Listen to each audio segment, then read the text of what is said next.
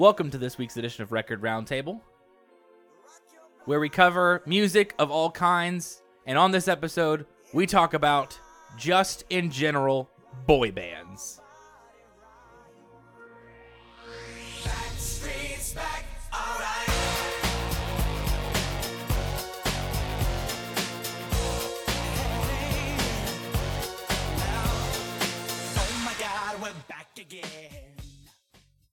This is Caleb Robinson speaking. I'm here with Jared. And This is Tyler. And once again, I kept it short for the intro because I had to make sure that Backstreet was back. And here we are back with the episode about boy bands. Jared, I think you'd probably be the one who would have the most thoughts on boy bands, so I shall allow you to begin. Please tell us about your thoughts on listening to boy bands over the last two weeks. Uh, it was a good time. It it brought back some uh, uh, memories, brought back some nostalgia, uh, and I had a wonderful time. I, I we know I, we'll talk about the uh, number one boy band, uh, Mm. and we'll talk about the origin maybe a little bit. Of some stuff going on, some some interesting things. That's my thoughts uh, starting out. Indeed, indeed. Tyler, I feel like you'd be the one who would be the least likely to enjoy Oh, boy why do you- bands. I don't know, just the Yeah, he's prefacing my talk on baba- babands. That's what I like to call them. boy bands. Babands. I listened to bands this week. It was worse than I thought it was going to be. It was bad. I don't don't shake your head at me, Jared. It wasn't I anticipated it being uh reminiscent and and uh nostalgic sure. and preparing for it, but it ended up just not being that way. It ended up just being like, why, why, why, what's happening, and why? And it made me think of a few things. It made me think of some questioning as to the uh the origin of the instrumentation Sure. in this some of this music, okay. and uh, looking forward to the the rise of the R and B light hip hop music being basically the dominating forces in pop music from that point on. So there were some interesting things to think about music wise. Bummer. I think there are definitely there's a lot to dig into, so I want to make sure that we kind of get right to it because the thing about covering boy bands, we've never really covered just a whole conglomerate of things, but ultimately, I don't think there's eh, you know, if we're going to cover Backstreet Boys, we'd have to cover NSYNC. If we had to cover NSYNC, we'd have to cover Backstreet Boys. If we cover either of those, someone would say, "Why didn't you cover New Kids on the Block?" If we didn't cover New Kids on the Block, they'd be like, "Well, why didn't you, you know like you could go on and on forever." So Oh, it just yes. makes sense to kind of encompass them and then we'll never have to talk about them ever again Until beautiful. the next good band, bad band. until the next good band. Yeah, that's that's that's very true. Um, so we started um, listening wise really at the 90s because I think the 90s is really when the terminology of boy band really took off. Mm-hmm. But I don't think that boy bands obviously started as of the 90s. Just the formula of what we know as boy bands, I would argue probably really started with New Kids on the Block because of some of the things that they brought into it. So before we get too far, what do you think are some things that maybe um, brought us to the New Kids on the Block? Then we can move into them a little bit more. Okay, I'll, I'll start with this. I think so. Uh, I I was looking at uh, the Wikipedia page for boy bands, and I was doing some uh, some looking, Mm-hmm.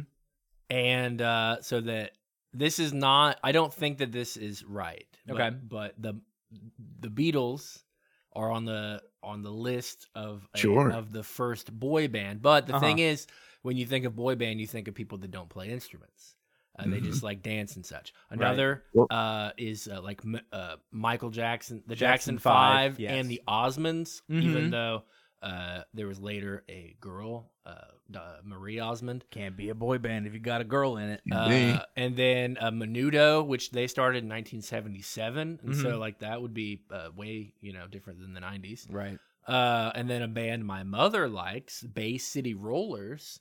They are considered uh, in the conversation of boy band. And then another group, the Monkees. Yes. They are they fit better than the Beatles because they didn't play their own instruments, even Right. though they knew how. Mhm. Uh, I don't want to disparage the Monkees because I like them very much, Of course. but they were just a band that sang and faked their instrument playing. So that would make them more of a boy band than the Beatles.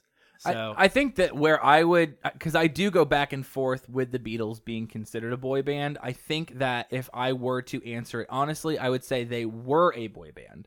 Because I would say those first few albums where they were kind of like the big teen sensation, you know, Mhm, mhm. that is when I would say that they could have easily fallen into a boy band realm.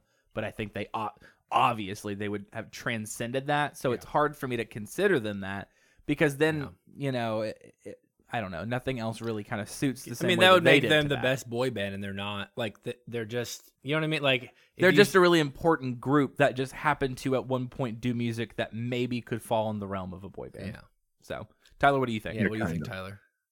Yeah, I suppose I was going to ask you all if you thought the Beatles were a boy band or not. Anyway, so I don't jumped think right into so, but I can see like they sowed the seed of boy band. Sure. Like, Sure, You know what I sure. mean? I think, like, I don't know. When you really think about the fact that it's just like for people who, uh, like, basically all they do is sing. I mean, it's pretty heavily based off of vocal harmonies kind Mhm. of thing. You know what I mean? hmm Like, the band does that. They sing pop songs. I mean, it, it exists really only in the pop world. hmm Early Beatles is kind of boy band. Kind of, yes. You know, there's lots of vocal harmonizing and stuff like that, and they kind of like sing that sure. way. Although it's And I mostly think that like the John expectation Paul. Yes, that's true. I think the expectation is that everybody kind of sings, and that's what also kind of makes Right. it a boy band is that they all are the s- central point together rather than it being this one person is the direct, obvious lead of the charge. It's also kind of a thing where I don't know where the music is coming from. It's not even just that they don't play their own instruments. It's like I don't even know where it's coming from. Like think about a boy band performance. hmm Do you see instrumentalists? No, No. No. Where the, where's the music yeah, it's like there's from? a there's not a band behind them while they're dancing. It's just like kind of playing in the background. It's just like pre-recorded. Like here it is, and then you just sing to it. It's just like karaoke for you, the music that for some reason you perform. It's your song. And even like to to then kind of jump ahead, like New Kids on the Block had the accusation of you know lip singing their music, and so Mhm. you know even that portion of things at that point in time, that meant that nothing was actually happening other than people on stage just happened to be dancing while it was happening. hmm Basically, So, and it's kind of funny. I was looking because we also listen to Boyz II Men. They would intentionally do like a cappella harmonies so that people knew, like, no, we're doing this like right now. You can hear us doing it. There's nothing else playing other than what we're doing right now because they didn't want that image at that time in the same way that New Kids on the Block did. Because really, the lip singing is one of the big reasons why they just fell off the map, is because that controversy really impacted their careers in a big way. Milli Vanilli themselves. They sure did. there you go. Yeah, I think. I mean, Boyz II Men. So Backstreet Boys. I'll just say. Well, I'll say this real quick. Backstreet Boys use their influence of Boyz II Men as a way to, to try to convince people that they're not a, a boy band. They claim that they're not a boy band. They what do they they say like a vocal harmony group or something like that. yes, that, their right? vocal harmony, and they're very adamant. They're adamant about it.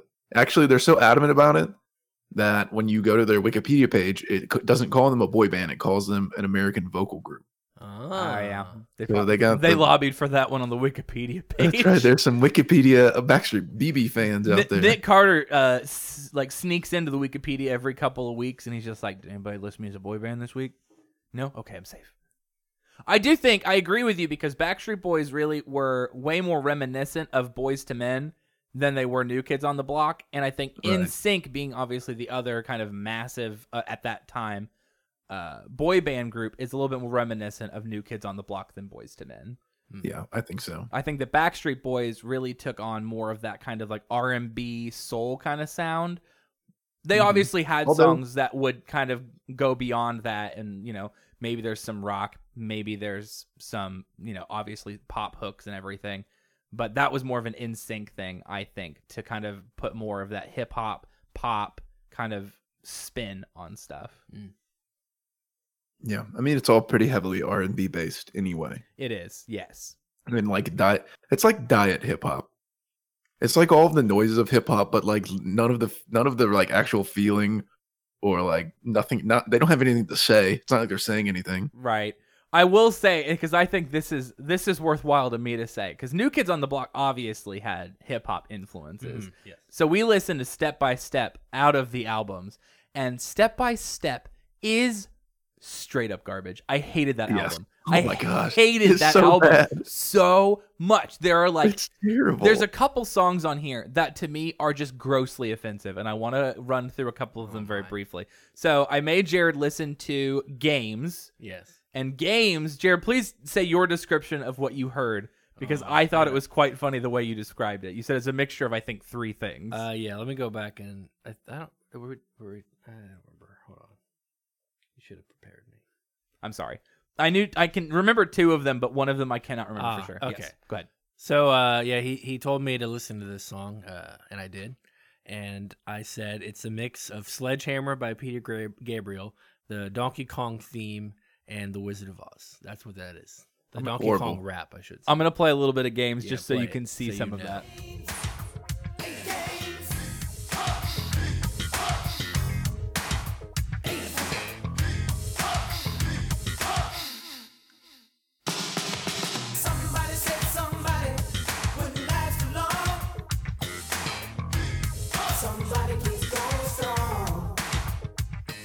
I'm gonna zoom forward just a little bit in the song to the part where it gets the uh, Wizard of Ozzy bit coming in. Wizard of Ozzy.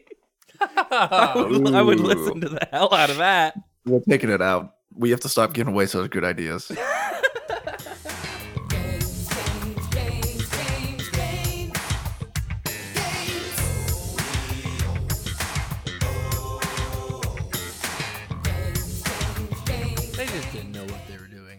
No. It was easily the strangest sample I've heard, not just in this week of boy bands, but perhaps one of the strangest samples I've ever heard. Yeah, it's pretty weird. Uh, I like how you've chosen to highlight games instead of highlighting highlighting the phenomenal new kids on the block hit classic number one top reggae song ever in the world. there it is. That was what I was coming to next. Stay, stay with me, baby. Uh, let's let's listen to some of "Stay with Me, Baby" before we get into that one too far.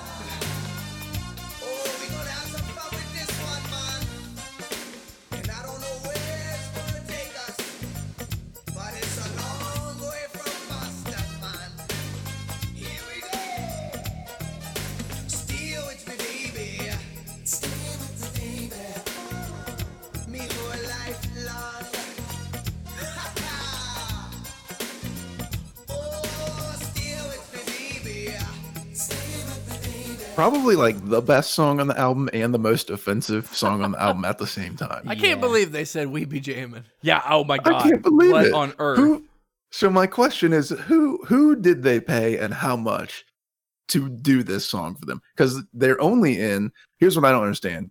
From what I could tell when I listen to this song, they only sing "Stay with Me, Baby," and that's it. Right? Someone else is singing the verses. No, Some I think reggae no, it's them. no, it's, it's him. them. He's doing. He's putting no on way. the accent. that is yeah. Donnie Wahlberg being is reggae Donnie. man. That is Donnie Wahlberg. So what I saw was because I, Oh I my wanted to know more about it. So I guess um like there's a uh, an influence of like reggae in their area because they're from Boston, Massive, Mhm. as we know from primarily his brother Mark, yes. Marky Mark in the Funky Bunch, uh, who and- was an early member, by the way, which is true. Yes, which is He was in it? Yes, briefly. for a couple months. Because uh, Jordan and uh, the other Knight, they were brothers, and Donnie could have had uh, Mark. I know. as a part of it. Well, That Donnie cool. was the first member to be recruited, and then he brought Mark in briefly, and then didn't last. Anyway, continue, Caleb.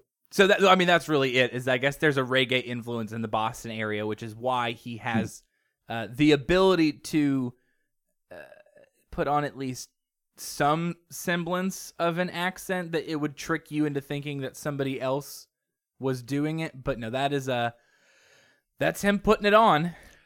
It was that song was written by a black man, Was it? uh, Maurice Starr, uh, known as the General, who's a songwriter and record producer who uh, uh, made music with New Edition and New Kids. Makes So- sense. Makes sense. So it, it, even though they were culturally appropriating, it was given the okay by a black guy. Oh, so. thank goodness. Hopefully, they also got permission from the black guy to use the N word, and it'll be all fine. Oh my! Um, while we're Oh, talking about while we're talking about New Kids on the Block, I will say they uh, make good burgers. Yes, of course. That's what I was gonna say. You caught me. Um, we had one comment on Patreon, and it was from Jamie. Jamie said, first of all, new boy bands are trash. Huh. Uh, it's my age, but loved New Kids on the Block, New Edition, and Backstreet Boys the most. NSYNC was great. Um, loved JT. Yep. And then they said that they thought this was gonna be a fun episode. So It will you. be. It will be Hopefully, fun. hopefully it's It'll uh, still Once gonna be fun, even though we're we cut trashing the thing you Tyler's just said. microphone. It'll be fun. Yeah, let me let me go ahead and get out there and say though that New Kids on the Block, they're just not good. They're just not good. I've never, I never I liked. it. I mean, but, but it was because I didn't. Uh, I don't have the nostalgia for it Right. because I didn't Sure. grow up with it. Right. Uh, once we get, I'll, I'll I'll go into the nostalgia once we get to the Backstreet Boys. Well, let's let's go and do that now. We I will say that we uh we're going to be covering New Kids on the Block for Good Band Bad Band, so we shouldn't spend Yeah, yeah, too we don't wanna much spend very time much on time. them. Well, can I just say this though? There's one thing Yes. I've got to say before we move from. Yes, please. Because we listened to this album. It came out in 1990. Yep. Step by Step came out. it didn't. the sound that new kids on the block have here. And it's it is the sound that is replicated even in the mid to late 90s through backstreet boys through early NSYNC until like the two until 2000 hits you know or millennium in 99 you know which is close enough. Uh they this sound permeates the boy band pop thing. And i don't Yeah. what i don't understand and don't like about it is this album that came out in 1990 it just sounds like 80s garbage regurgitated like yeah, I, I, mean, don't yeah. get even that much 90s feel off this album at all No, and I mean it's because it really it's at the tail end, so it's hard to kind of say, oh yeah, this ninety nine like this nineteen ninety album sounds like a '90s album. You know, like Yeah, but I mean, it's the fading of you know the the but era. think about think about all of the bands in that came out with late 80s albums that we know of Oh, okay that are like moving into the 90s they're all by the late 80s everyone's pushing into it pixies are already doing it Fugazi's get, getting stuff out there. Like I'm just saying, Jared, don't be shaking your head. Think about bands who are releasing albums here, minus hair metal bands, because yeah, that ju- that shit just could not be stopped. Apparently, sure. I cannot believe the hair metal albums came out in like '92 and Oh, that yeah. sound was still being played. It's yeah, horrible. Yeah, it's weird. But you know, everyone else is already like pushing out of the 80s, and this is like so like worst of the 80s put into pop music, just made into a thing. And it's and it's like I hear it in NSYNC and Backstreet Boys still I, in their early albums. Sure. I hear like 80s regurgitated, not good yeah. pop sounds that are like based off of this. I, I So would say it's it- disappointing. Nine Inch Nails and Depeche Mode are two who were making music like right into the tail end of the 80s into the beginning of the 90s who were definitely people who started to move in that direction as well. Obviously Nine Inch Nails is one that makes a lot of sense. They still had, you know, some of the 80s influence in their, you know, early work, but then by the time they got to Downward Spiral it was all 100% 90s, you know. So like there were definitely people who were going in that kind of direction.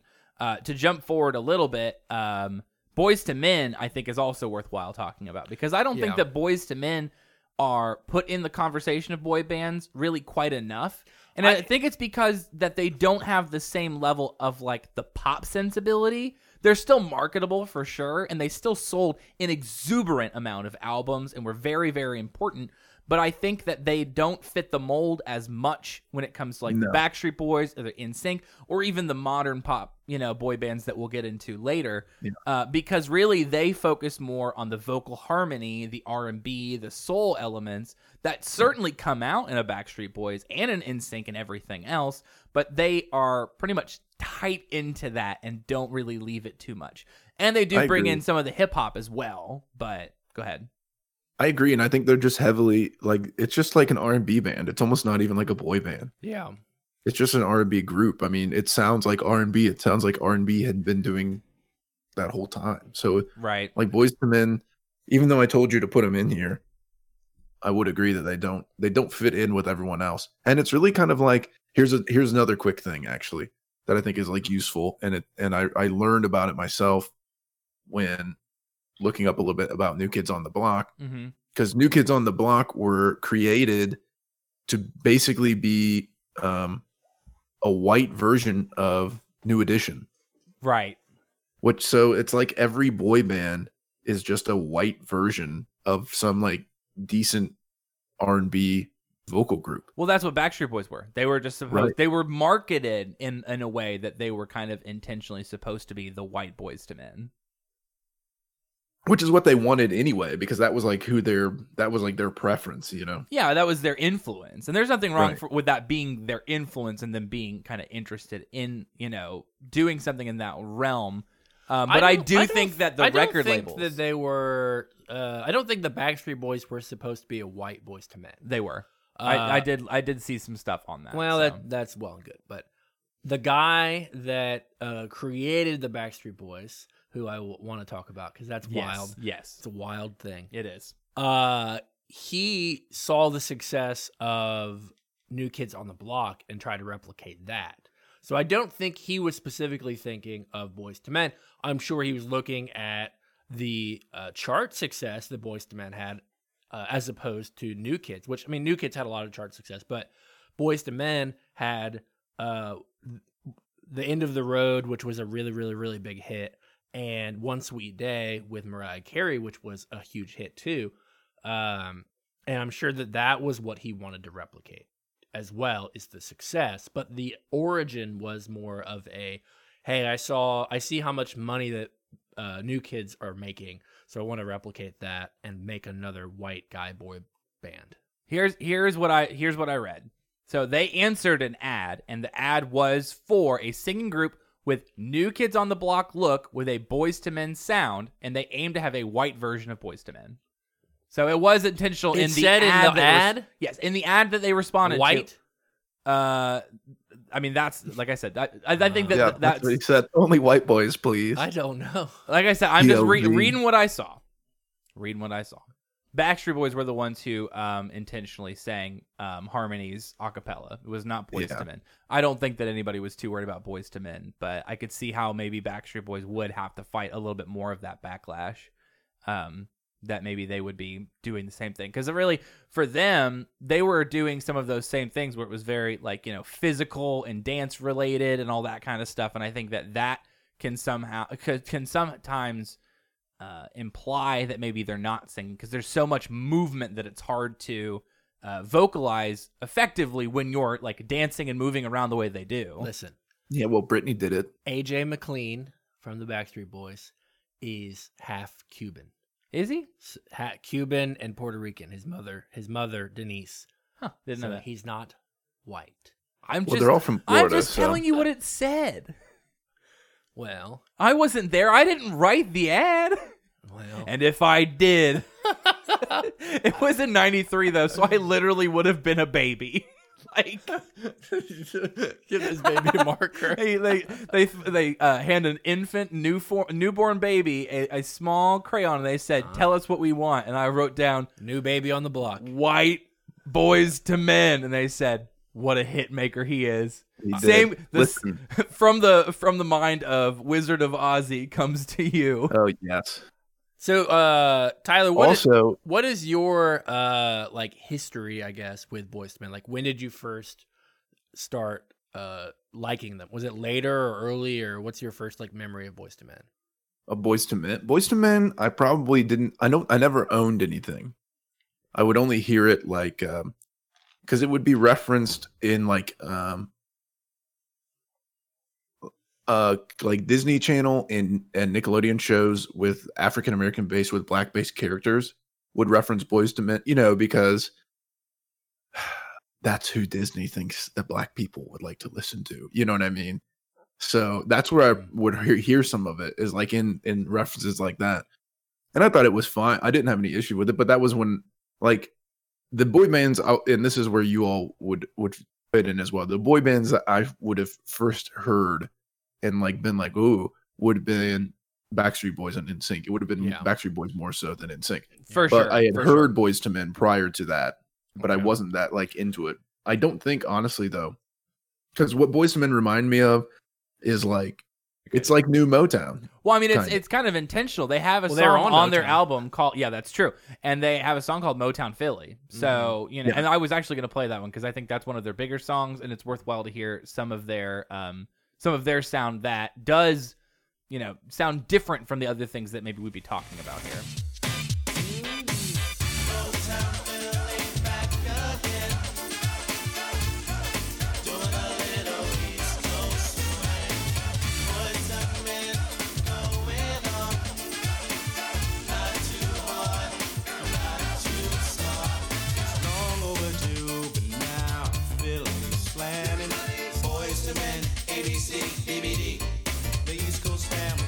Well, first, there's just way more hip hop in that, Yes.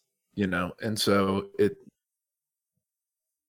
I, it just doesn't make it just doesn't really fit in, I suppose. And liking my thing is that like liking Boyz II Men or hearing Boyz II Men and enjoying it to me is more closely linked to my enjoyment of like Motown when I just when I Sure. found and en- started to enjoy Motown than it would be when I found and started to enjoy the like the pop boy bands of the late '90s. Sure. And I will say though too is that and, and I will I'm not going to get too deep into it, but because there is hip hop influence on Step by Step and New Kids on the Block definitely had hip hop influence. Um, there are some hip hop. It's very very subtle, but there are some hip hop influences on like Backstreet Boys and NSYNC music for sure. Um, Instinct probably more so.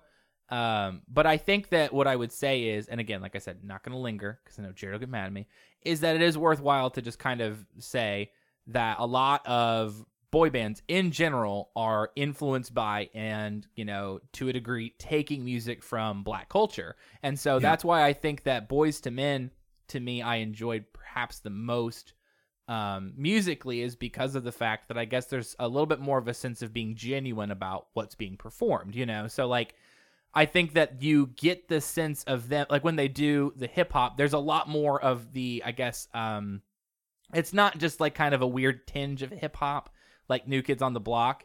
It's more like they really actually kind of buy into it, and you, you get the sense that, like, I don't know. It feels, I guess, more legitimate the way that they're performing it than perhaps New Kids on the Block are. Not just because of the fact that they are black, but just in the in the general sense of how it's performed. Yeah, you know, which reminds me, you know what I thought in my head over and over as I listened to some of this. What's that? I thought these are all just really bad Biggie songs with someone else singing. Interesting. You know what I'm saying? That's a type of hip hop. They tried to do like a what they thought people might like hip hop. But it just like never worked. You know, they use the the the boing, all those sweet things that you get in some sweet 90s hip hop. Do love the boy. it's just like, what is the stupid stuff? Now, Jared, I'm not trying to be hating. I'm just saying maybe they just didn't quite hit home on it. Maybe we should. Okay, so we should definitely transition though, uh, because I think they're obviously the two that make the most sense and the most probably important pop uh, boy band acts of the era that we're kind of talking about are Backstreet Boys and NSYNC. Yes. And so it definitely is worth talking about. So, Jared, I'm going to allow you to start with what I know you want to talk about because I do think that um, it is important to know where NSYNC and Backstreet Boys come from because they both kind of come from the same place. You're talking about Lou Pearlman? I am. All right. So here's the deal. This guy, Lou Pearlman, he discovered all these boy bands, you see. And uh it's who I was talking about before where he so he owned this uh in, like aviation company where he sold blimps. And I did what, not see that. what he did was he was selling these blimp. I I, I want to tell this story real good. Please. So he was selling these blimps, and what he did was he, he created a company and he said, I will sell you this blimp. And then uh, they bought the blimp and then he made it, you see. But he was saying that he had the blimp Oh. already. Yeah. Like, and so then the blimp crashed and and then there was like, hey, uh, the blimp that we bought from you, you crashed it and you took the money that we gave you to make the blimp and you or to to advertise, but you just used it to make it. Like Right. it was he basically his whole career was scheming things. Yes. Yeah. And so he uh, ended up winning the court case somehow with the blimp thing. How? I don't know. What And on so earth? he took the money from the blimp thing and then started with this boy band thing. Yeah. And so he he discovered A natural progression he discovered blimps to uh, the Backstreet Boys. Because he's very good at making things blow up. I and then he uh he then took the success of the Backstreet Boys and made NSYNC, which later uh he also did the show Making the Band for Mhm. ABC, Mhm. uh which found O Town, and then he found other groups as well. He found a uh, female group that uh was like basically ripping off Britney Spears. Mhm. So what he did was he signed all these young guys uh, to make boy bands And, and girls. and then he uh, swindled them out of a lot of money. A lot. And uh, so one of the contracts with the Backstreet Boys, he basically was getting paid like he was a sixth member. Like if you look at the money uh dispersed disbursement, he was getting paid uh, as a sixth Backstreet Boy, and then also getting the cut as a manager too. So he's double paying himself. Right. And uh, what also happened was he's like, okay, guys, look at this contract over with my lawyer. And uh, so then they're like, oh, yeah, the lawyer says it's good. It's like, yeah, it's his lawyer. Right. Right. Right. And so they were basically screwed out of money. They only made, they made millions of, uh, they sold millions of records, made millions of dollars, and only came out like with like thousands in the end. Yeah, it was a, it was a much much lower amount than what they should have been getting for And- sure. And the same thing happened NSYNC. Yes. Yes. He did And- this. He played. He pulled the same crap with both NSYNC and Backstreet Boys, which is crazy. And uh, he also, I believe, discovered the group LFO. Oh which yeah, I think he did. Yes, They are not. They're not considered a boy band. I don't think. I don't know really why they're not considered a boy band. They. I don't know. But people like them. I like. Uh, I like a couple of their songs. Mhm. Anyways, so this guy Lou Pearlman, he ended up finally getting caught with his. He basically was a part of the biggest Ponzi scheme in the United States, like history, uh, up to you know Bernie Madoff stuff. But this might. I don't know. It depends. I'm sure Bernie, Bernie Madoff was more money, uh, but this guy still a lot. still a lot. Yeah. and uh, he ended up going to prison uh, for 25 years, but then he died in prison of a, he had a stroke. Ah, Uh, so yes, very bad. I watched this documentary. Uh, well, it was like a 2020 episode about it, so Uh-huh. I knew a little bit, and then I did some more research uh, for this episode. But yeah, it's pretty wild. it's a fascinating bit to kind of because like you don't really think about how somebody like that would have such a big impact on all of this because Yeah. again like i had honestly forgot that he had founded both backstreet boys and NSYNC. yeah, that's pretty crazy. It is because again, like I think you would really think that they were in competition in your mind. Yes. Is that you would be saying these two groups kind of making music, which also it's uh, That's they- the point, though. no, I know, but the funny thing is too is that uh, you almost can't even say that they were um simultaneous in the same way because um you know Backstreet Boys they're they were um, kind of simultaneous, like because kind of well, Well, uh, their two biggest albums came out at the same, you know, 99 and 2000, but like in the same period of each other. You know? right, right.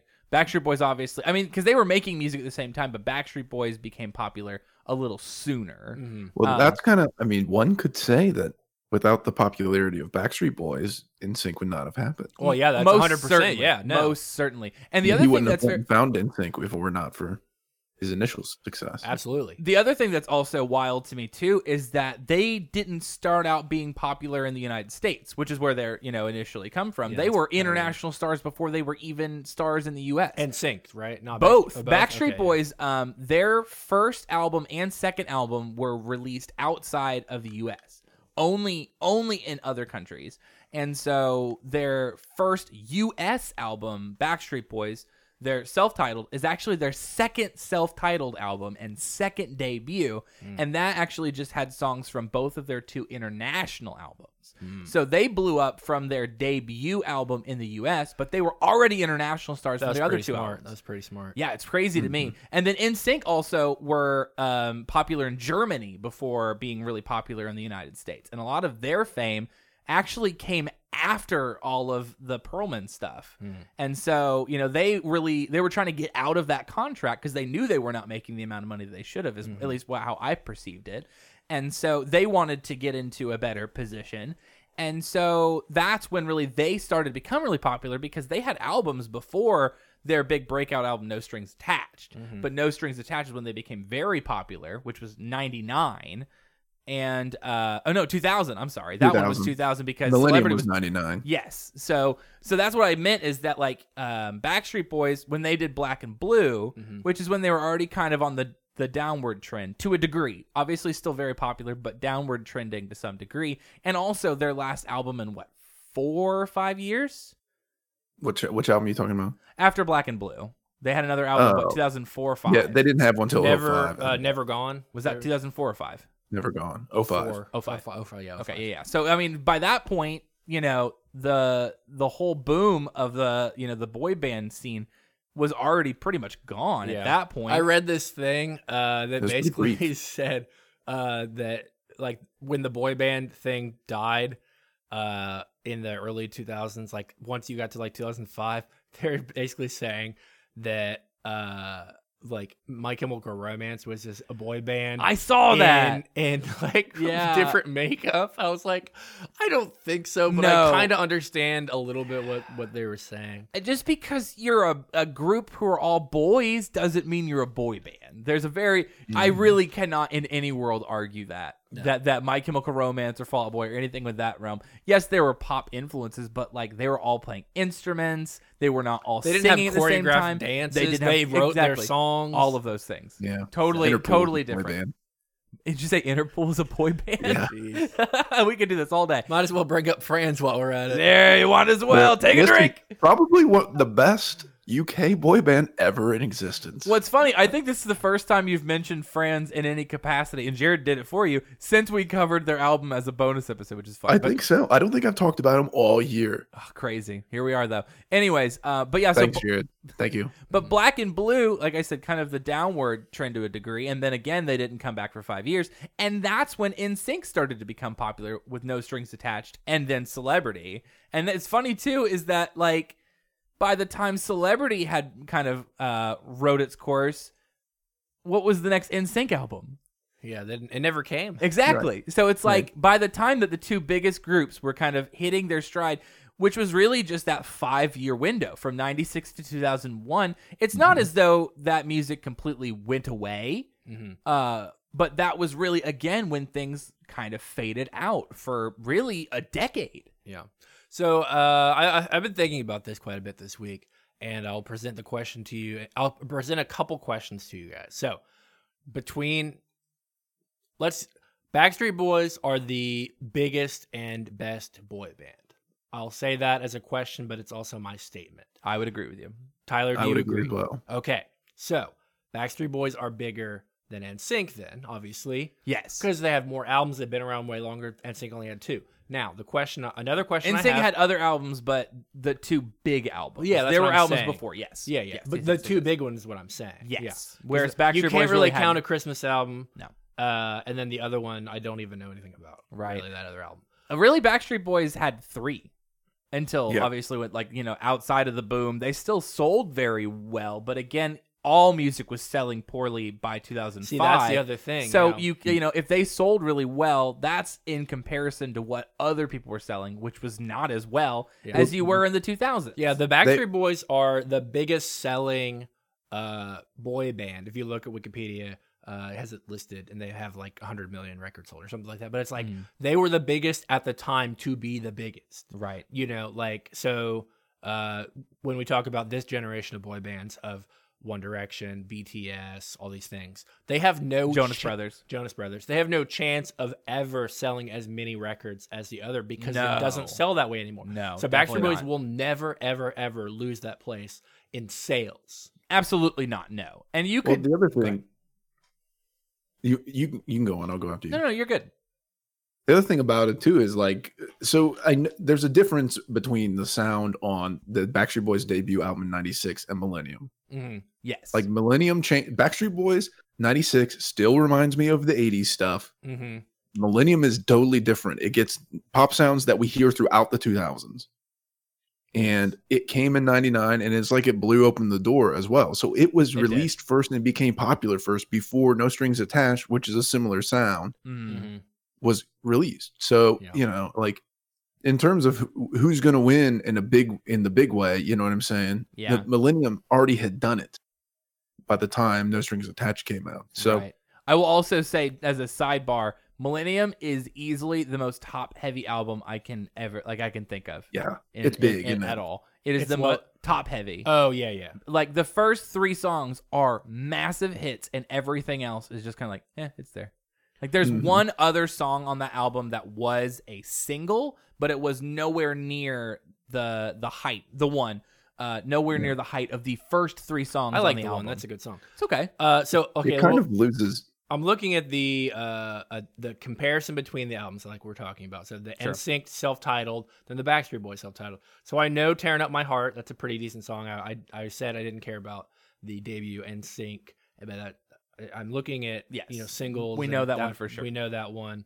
Uh, I want you back. Uh, kind of know that one a little bit. Whatever. Anyways, so they are very like you said. They do have a very similar like uh kind of mediocre debut ish, and then two really big albums. And then I think the difference, like you said, was Backstreet Boys kept going where NSYNC stopped. Right. And so whatever anything that the Backstreet Boys did after, if you like say it's even, like so debut albums they're even, and then pop and no strings attached. If you even say they're even with Black and Blue and Millennium, which they're not, Uh huh. Black and Blue and Millennium are bigger. Sure. Then if you even put them at even level, anything the Backstreet Boys did after with uh Never Gone 20, and- two- 2005. I think they had a 2012 Yeah, album they or had something like that. Yeah, they so did. then they're already going to be Well, they went ahead. back and forth. Yeah. You know, four, they broke up to four members and then came, now they've reunited to more members, Mhm. whatever. Yeah so the other question I had, uh, Uh, Real quick though, on that note, before you get to your yeah, question, yeah. it's also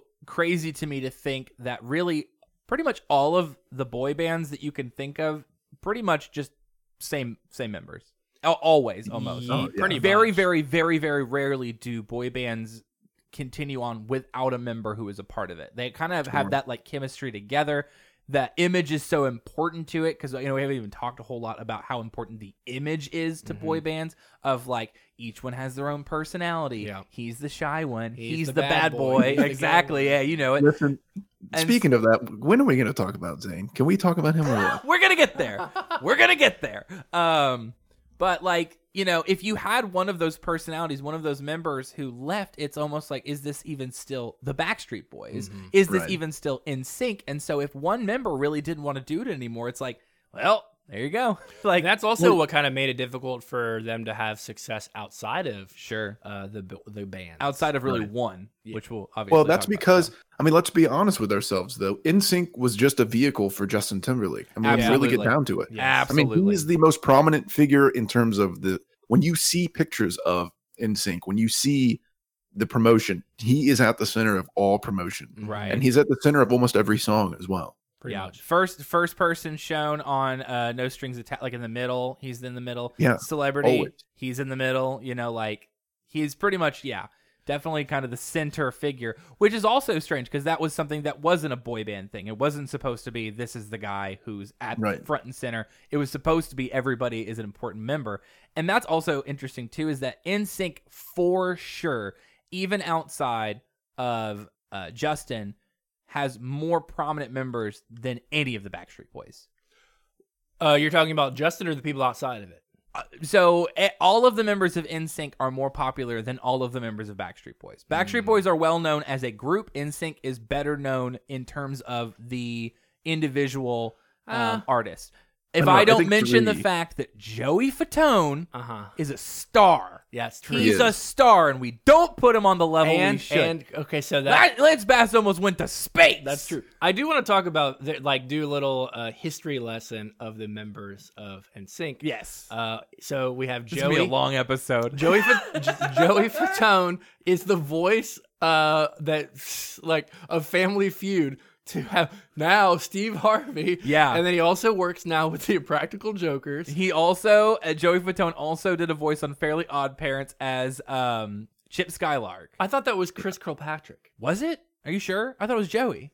You keep talking. I'll look. Keep going. You're doing your history. Well, that, that was what I was gonna. That was. Oh, what- okay. Well, I'm sorry. And then okay, well, I'll get to Lance. Lance uh, Bass, who was in a film called On the Line, which was really bad. Uh, I believe Joey Fatone was in that too. Uh, and then went to space, and then uh, well, he didn't go to space. He he worked with NASA, and then he uh, also came out as a homosexual. Yes. and that was a big thing uh, back in Yeah. 2006. It was like a big. Who is the voice of? Chip it's? Chris Kirkpatrick. You Hey, got it I right. was right. You got it right. I mixed it up. Yeah, Chris Kirkpatrick, So- another member of NSYNC. Pretty much all of them. The only one who really Chip didn't. Skylark from Fairly Odd Parents. My shiny teeth and me. The gangly guy, or no, who's it? That's every no, Gang, gangly guy. that's everybody in NSYNC, right? I just named them all. Uh, the only one I can. I don't think you mentioned. Did you say JC. Chavez? That's what I was gonna say. J.C. Chasez, that's his name, not Chavez. Is it Chavez? Yeah, Chavez. Chavez. Okay. Uh, he hasn't really done. He had a song called uh, "Some Girls Dance with Women," Okay. And uh, I wonder what he's talking about. it was pretty panned. It was a pretty bad song. Yeah, yeah. The other thing too, NSYNC, uh, very very briefly, also had one member who uh, did not quite make it because they had another member. What was his name? Um, oh my gosh, it was. Um, Are you looking? Or you can't? I'm remember? trying to find. Oh, Jason Galaz, uh, Galasso, Okay. something like that. And he Okay. was like, I don't really want to be in a boy band. Oh, Jason. Poor guy. I made a big error. Big mistake. But they uh their name NSYNC is actually I don't it's a really really weird thing that no one would ever like think. Okay. But it is a, a play on the last letter of the member's first name. So Justin N, Chris S, Joey Y, Jason, the original first member, N, and JC C. So then That's stupid. Lance Bass, when he joined, they gave him a nickname with an N at the end of it so that No. it still fit together. I hate that. I know. Yeah, I hate it too. It's they must have terrible. they must have had some kind of weird conversation with Imagine Dragons about Yeah, that's names. That's just real. bad. yeah. It was uh um, let's see. Lance's nickname was Lanston. No, it's Lanston. So there was still an N at the end. No. Stupid. Stupid. Anyways, go on. Stupid. History. Let- can we? I will. Let's let's all agree though that out of all of the members of all of these Uh-huh.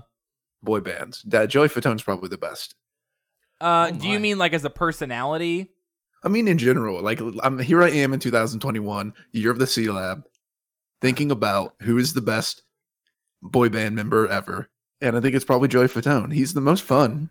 I mean, I could probably argue that he Well, I don't know. I Justin mean, Timberlake Justin's pretty fun. uh, as SNL stuff definitely gives me the impression he's, He's pretty too fun. big though. He needs to calm down. You know, He's I a like man of my, the I like my post boy band boys to be a little bit not quite so out there. Yeah, you gotta You know? you gotta really tone it down there, my friend. He was in Joey Fatone is, and I don't know if this is true. Mhm, Hmm. mhm. He's supposedly in Star Wars Episode Two: Attack the Clones. What? I don't remember that. Oh my god. That's I what it also- supposedly he's in it. Speaking of the image thing very quickly too, it is a shame, a downright shame that there was a joke about Joey Fatone that he was the fat one. That was so. what Yeah. kind of bullshit is that that you would say that one of the members is the fat one? Look at his its name. His name. You It's see? true. It says I fat know one. that. I'm just It's saying a play like, on words, but it's also mean. It is mean. Yeah. he was really like comparatively speaking. It's mean. He was he was technically the fat one. He was technically the group, fat one. but Yes. it's not that he was fat, and it's also just a mean thing to say. Yeah. Do you remember watching uh the NSYNC IMAX movie, Caleb? I do. So we went to the Children's Museum years ago, long time ago, and uh, we At were the height. at the It was yeah, still towards- within the height, towards yeah. the height. Uh, uh, Maybe of- maybe late like, tail end, but probably I think it was It like would've been 2000 because I don't think that Celebrity had come out at that point. I think it was time. 2001. Okay. But we went uh, to the Children's Museum to educate ourselves. It's basically a field trip. Yes, So we were NSYNC. homeschooled. We were there to learn And- about NSYNC. No, and then where, we were where like, were you at? we- what what in- children's museum? in Indianapolis. Okay. Uh, and we went and we were said, well, we should watch an educational film uh, to learn while we're on this field trip. And they played NSYNC Pop Odyssey, I believe it was called. Yeah, I think so. and it was an IMAX film about their tour. And uh, tell you what, very educational. we learned a lot. It's the one thing I remember from that uh that visit. So Yes, it must have been the most educational for me. Really, it had the most impact on my life if you think about it. Yeah, you later created a podcast. We could have It's all been, thanks to NSYNC. we could have been doctors. We could have been. But nope, we were too busy Scientists. watching watching concerts of NSYNC. Yes. Big deal. Look where we are today. Yeah, we're stars. Uh, we're getting emails, baby. so I I didn't get to ask this question, but I'll ask it and then we'll move Please, on to yeah, the yeah. next uh the next category, uh probably. Would would you put Justin Timberlake over the Backstreet Boys? Yes. So like popularity and then quality. Mm, not quality, popularity, yes. You wouldn't put Justin Timberlake Quality? in terms of quality no, over really? You don't think future future what future Futuristic love sounds. No. yes is a better album than any NSYNC album? No, no, no. Backstreet Boys.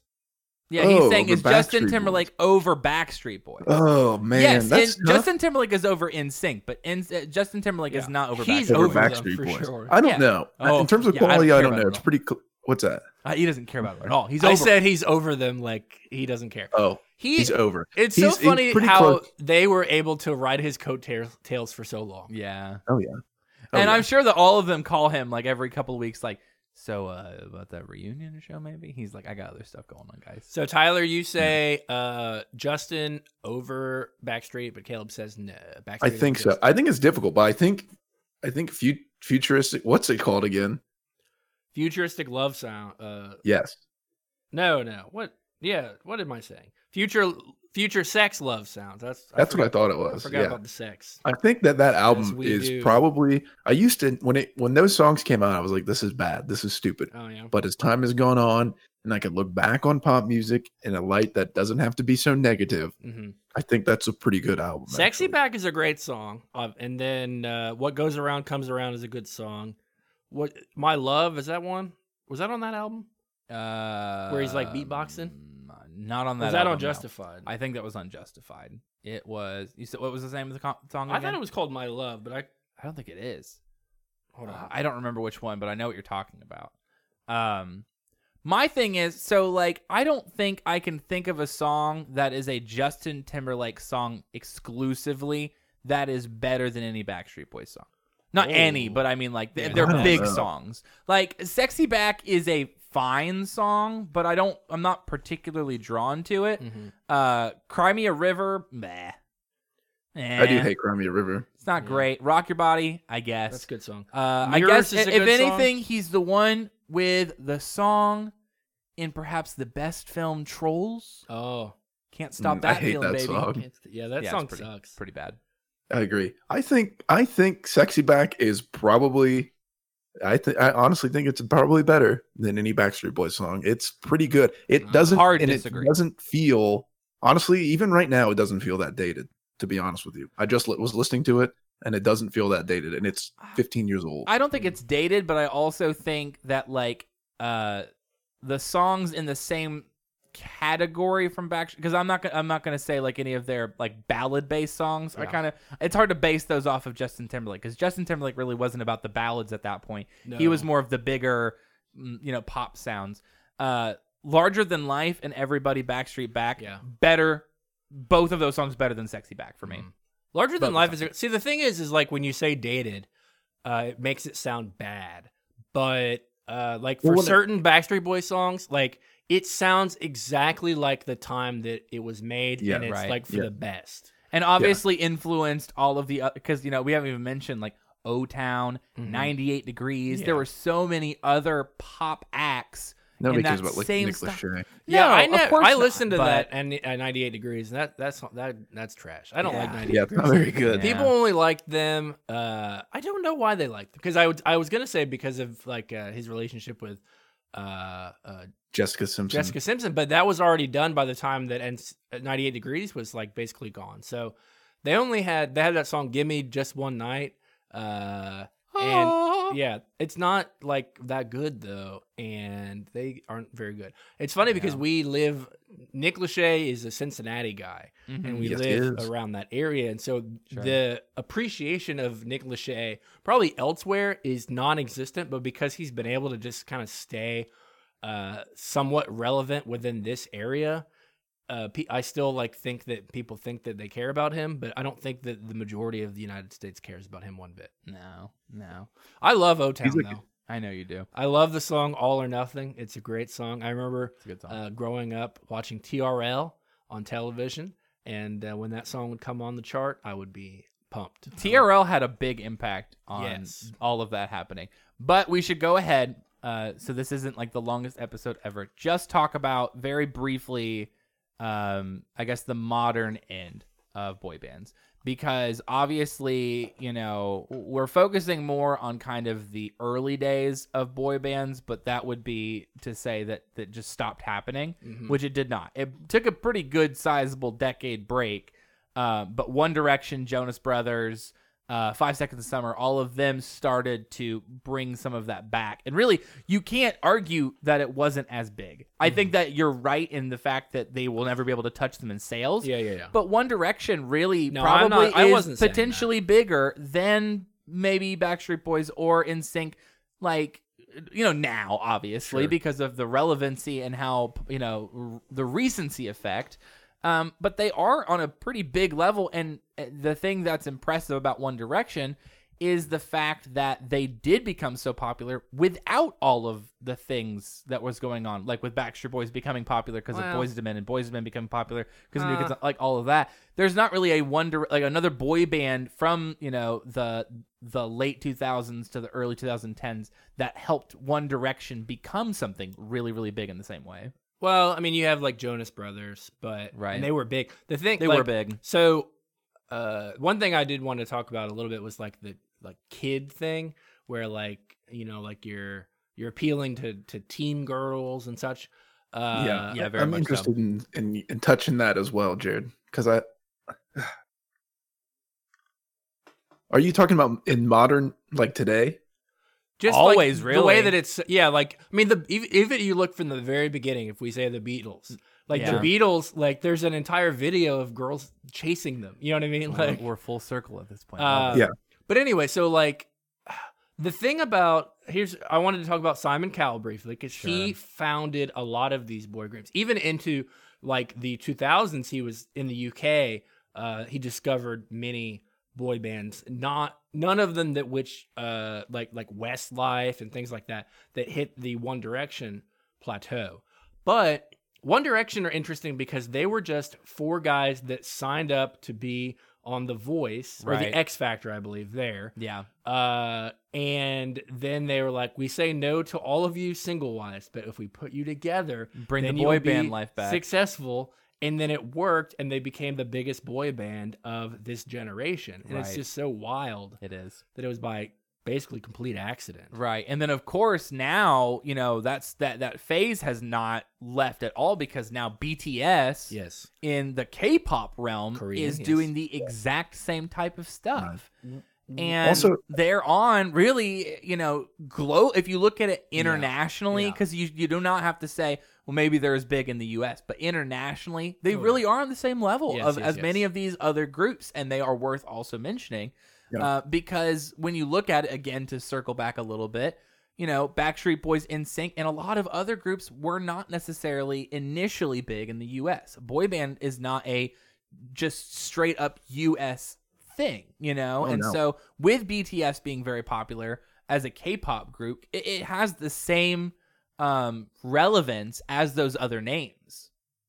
Yeah, I would I'd be hesitant to say that uh One Direction was by accident even. I mean the Simon Cowell, whether he was the person or not, oh yes Knew what they were doing. yeah. I mean it's very intentional. In fact, it's more intentional than happening upon some people and this or that. I mean, Sure. it's even more Ans- intentional than Backstreet Boy Answering an ad, if you will. Well, right. It's more, yeah, exactly. It's more intentional than answering an ad. Like these, Right. he found these four people on a show and he said, I'm just going to turn these four people into something huge, yeah. you know, which is easy to do in, in a way if you have, if you're like in the industry in the way that, that, that he is or whoever did it is, you know what I mean? Sure.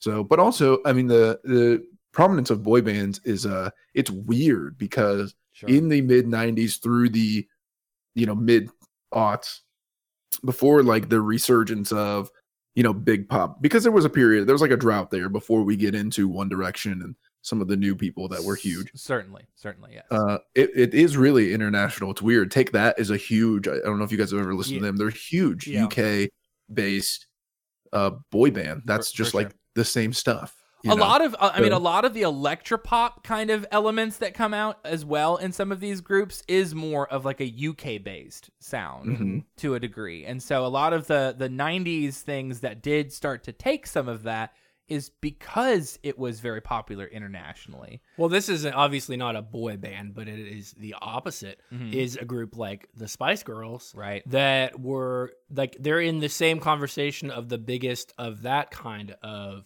group. certainly Uh, and pussycat dolls of course like another one that's kind of Uh, like that Yeah, but spice girls uh, being the big one for sure yeah. I mean, like the like you can if you just look at these are girls and these are boys or whatever, and you're like these Sure. are two different yeah kinds of super or not super group, but like group yes. that became really big. Like group U- vocalists Yeah, like a UK, they're Mhm. they're UK, and then One Mhm. Direction. You know, so it's Mhm. like, I don't know. It's interesting. I think the only like like the a US group who was a female, you know, centered US group that was a vocal based kind of pop group that had that same level is probably Destiny's Child. Yep. Um, Mhm. you know, they were obviously, you know, their music was different, but it is still in that same popularity realm. Yes. It is still based out of that pop stuff. I like, agree with this. You know, I think that they're also, you know, obviously we're not talking about, you know, this is about boy bands, ugh. But, but they, yeah. it's in the same era, in the same way that Britney Spears was in the same era making music that was in a similar vein, who Oh also was massively popular during the boy Mhm. band, you Yes, know, that's uh, explosion. Well, it's all the same. I mean, just because it's not a like this, this is turning into a larger discussion on pop in general of the Mhm. era. Because yeah, the for reality is, is that the type of things that Britney Spears and to an and Christina Aguilera and early Pink J Lo. and even Avril, yeah, J Lo, even like Avril, All you know, them, yeah. even though it's a different, slightly different musical style, you know, these people, everything that was happening in terms of the music of it, the delivery of it, and like the the supposed like addressing the youth, but also tongue in cheek sexual stuff yeah. is all present in the boy band world. I think that you could argue that the boy band ro- world is kind of what made that happen to a degree. I think a lot of the popularity of groups like the Backstreet Boys is kind of what led to pop music going in that direction, becoming so popular. Because of how popular Backstreet Boys became, a lot of the pop music was trying to find a similar sound to it and not ride, ride the coattails, but make something in that same kind of way that would become a mainstream success. Um, well, that's yeah, go ahead. That kind of ties into where I was coming at the beginning, which I'm glad we've come to it because, like, for me, when I think about it and I listen to this stuff, like the boy band stuff in the in the mid to late '90s and and pushing in, that's like the the basis, like the genesis for like the R and B light hip hop sound to be the prominent sound in pop music from literally up until now.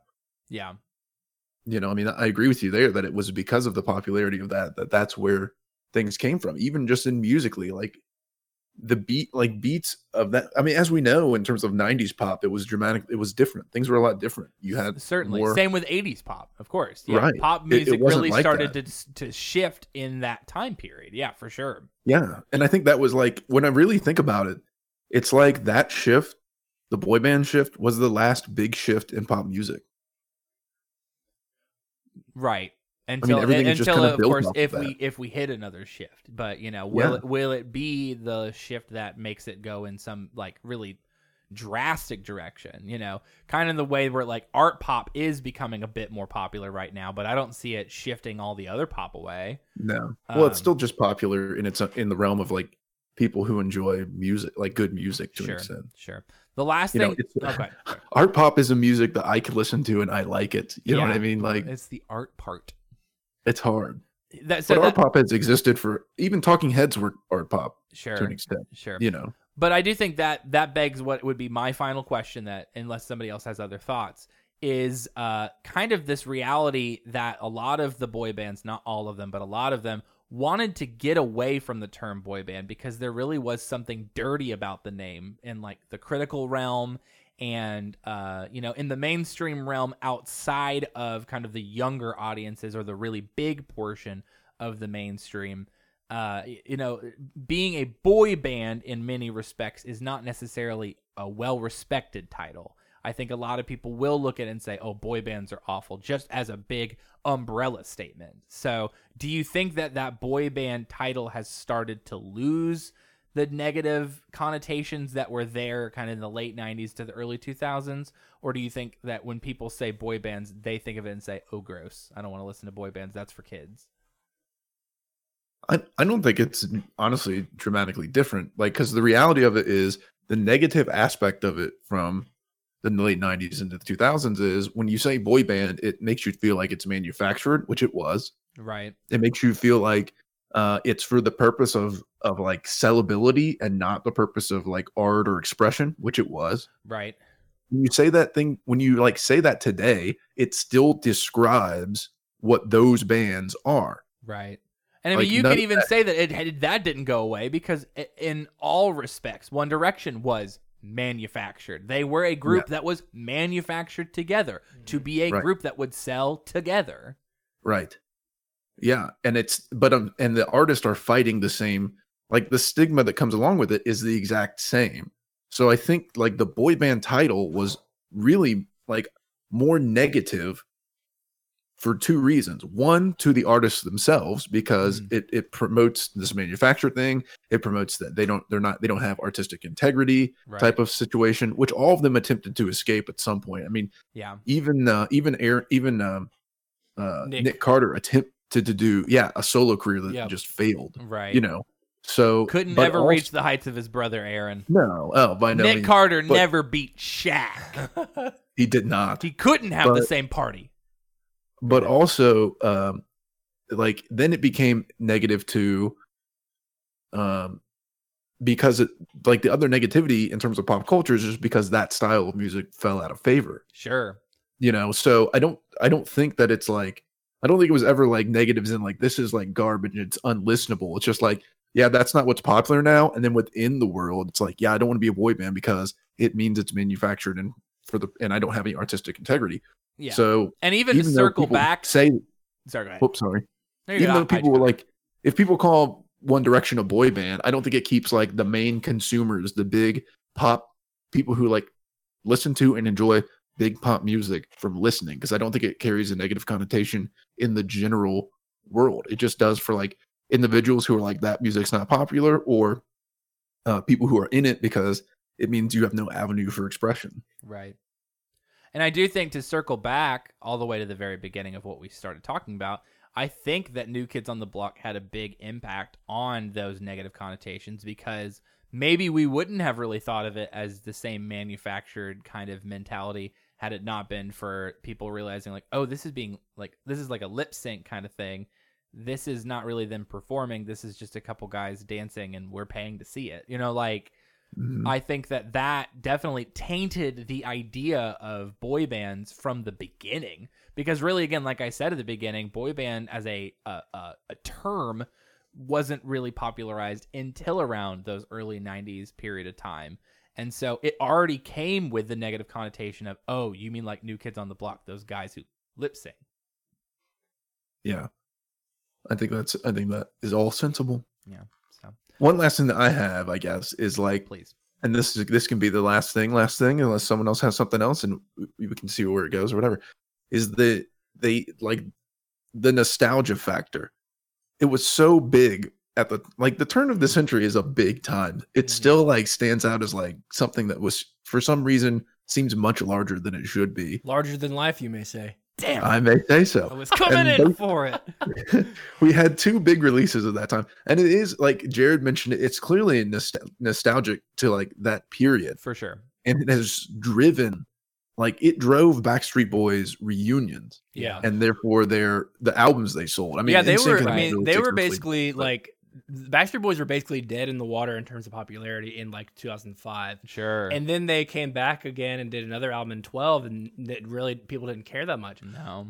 But the thing is, now like they just a few years ago, they were playing uh, arenas again, Right. and I'm not. They weren't selling out, but they wouldn't have been in an arena that same way. Yeah. They did a tour. Uh, it's I'll try and do this right. please. NK OTBBSB. Like, Yeah, they New Kids made on the a- Back- Backstreet Boys? NK NKOTBSB. Yeah, it's a, a super group is what they called it, but it's really just New Kids on they the went Backstreet on a tour together. They released a compilation album where they released one song they both were on, and then a remix. Uh, and then they sold. They went on tour uh, to Backstreet Boys and New Kids. Yeah. Uh, and they, I mean, they played big arenas and did all kinds of crazy stuff. Right. Uh, so I mean that nostalgia factor, like Tyler was saying, is definitely um there, and like it'd be that same way if they tour again. And I think that if you if you frame it around, so let's look at what is absolutely modern. Mhm. 2021 to exhibit like exhibit A, it's nostalgia and not necessarily that continue to transcend. One of the most popular things right now is TikTok. Mm-hmm. TikTok is all about dancing and like, you know, reperforming um, you know, pop music or popular music just in general, not Yes. even just pop music. Um, and I have never seen a TikTok that is dancing to a Backstreet Boys song or an NSYNC song as to say that the thing that would you would think would be tailored to a TikTok doing those songs, doing those dances that were manufactured for the songs, I've never seen. They would rather make Well, you're not on things- TikTok.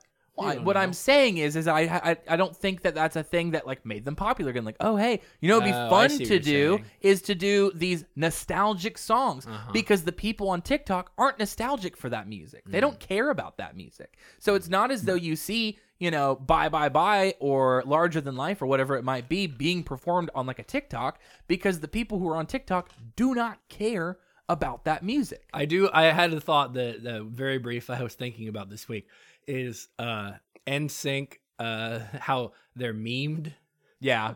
Like that's one way that they are able to stay in relevance. Is Right. Every year, Yeah. Oh well, I don't know. It's so gonna- it's April Yeah. right now. So what is it going to be next it's month? It's gonna be May. Yeah, it's gonna be May next month.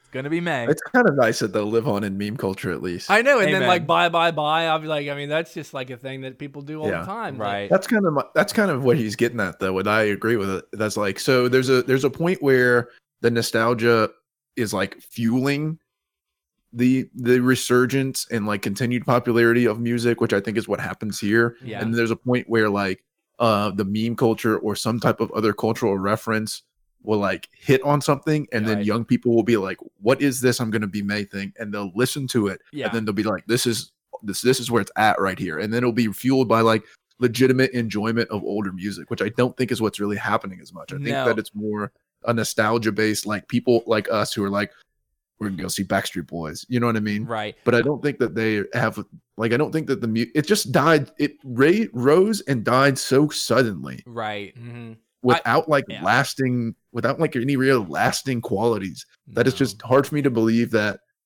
forever in perpetuity over the course of like history where people have access to Backstreet Boys, people will be like, "Oh damn," you know what I mean? yeah. Yeah. like I, I- just don't think it's gonna happen. It's I- not like yeah. like the Beatles that happens. Like Yeah, we like sure. the Beatles, they're good. I but we mean, don't go back in the not same way as their early music when they were kind of a quote unquote boy band. We go back on when they started to transition into different types of music because that's the kind of music that can transcend, not necessarily this type of music. And I will also say, on the topic of memes, a perfect example of that in a modern time, uh, and you wouldn't think I'd be able to bring it into this episode, but damn it, I sure am. Shrek.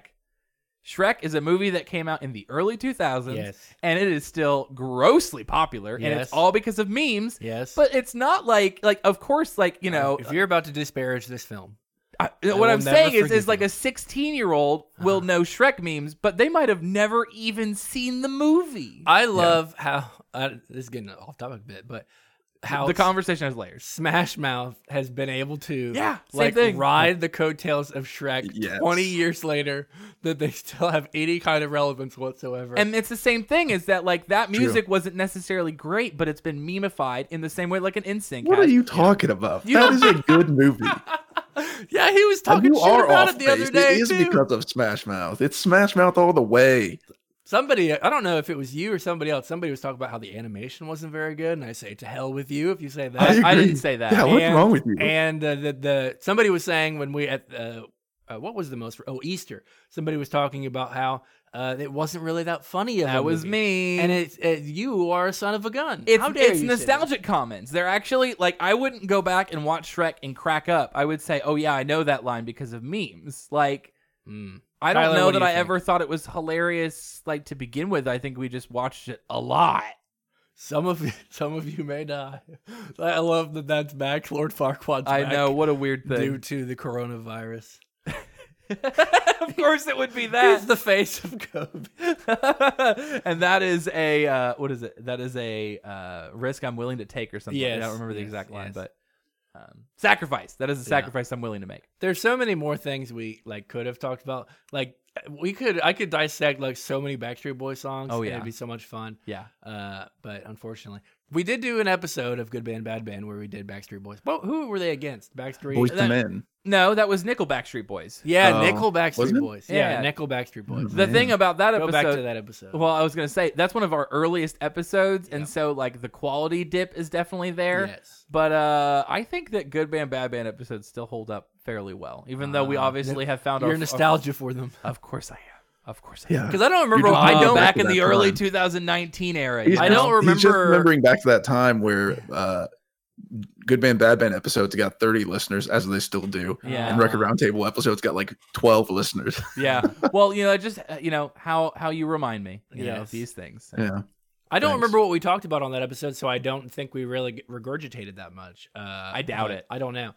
I could have listened, but I didn't. So, but yeah, uh, it was. Uh, this was pretty fun. I like this wide uh, conversation piece rather than a specific group. So we should do it again, maybe sometime. I would be down to do this again. I and think if that you want to hear it again, uh, tell us. Send us an email or send us uh, something on Facebook. We're on Facebook. Uh, we also are on Twitter, and we have a website and all these things. So tell us how you feel about this episode and what you would like to hear and such. yeah, and uh, let us know if there's another kind of weird era of things that you'd like to see us kind Yeah. of talk about in this kind of Broadway. Yeah, it's kind of fun. Ooh, Broadway. Broadway. The the again? Broadway musical Wizard of Ozzy. Can I? I had one very. Uh, the did do you remember in Larger Than Life? Yeah, go ahead. There's a guitar solo at like two minutes I- twenty I, five I, seconds. always forget that. It's such a weird. it thing. is that guy rips. He ripped it. Who was it, though? I looked it up. It was I don't remember the guy's name, but it was a, a foreign uh, fellow. I can't remember Holm or something like that. I'm not sure. but I was like, I looked, I couldn't. I, I was listening to that song, and I was like, this is a great guitar solo. I love that And then we I had such a Googled it. nice transition out, and you were like, I'm "I got sorry. one more thing to well, say." I want Go you ahead. to play good. guitar solo, Uh, baby. Two twenty five, larger than life. But somebody Googled it. I looked on Google at like Yahoo Answers, and somebody said, "Who played the guitar solo in Larger Yeah, Than Life?" Yeah. Uh, but I guess on their greatest hits, they credited who the guitarist was. Thank God. Uh, so now we can listen. But That's right. Yeah. You know, and when he, when he's playing the solo, it almost sounds like a like a just not quite there new Santana song. oh, Let's let's just play the solo. Let's do it now. We're two twenty five. here. We thought we were done, but let's do it now.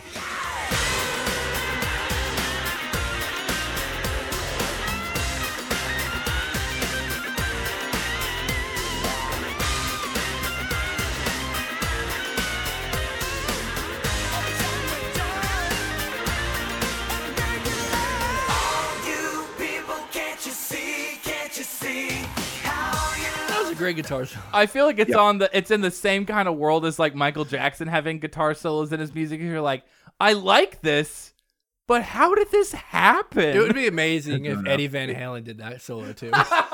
It's a big solo. though. Here's the deal. Here's how I, he you just know it's loves big. Coming can- in and doing those pop hits out of nowhere. Yeah. It's uh it's a big solo because when you Google it, you get videos on YouTube on how to play it on guitar. You can find No. tablature on how to play the solo. People want it. People Yeah. want it bad. What a weird way to end this episode. I love it. I had a note and I wanted to bring it up. You got it in. I got it at the very last second. Yeah, yep.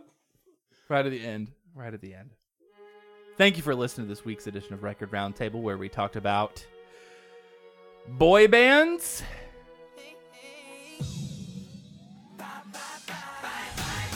Check us out on our website, recordroundtable.com, where you can find all of our things that I don't have to mention all at the same time. Next week, we're going to be covering The Roots. Thanks for listening in. Goodbye.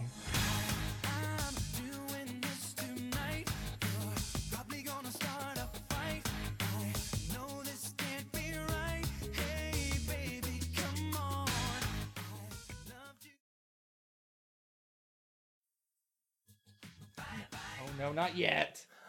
Damn it.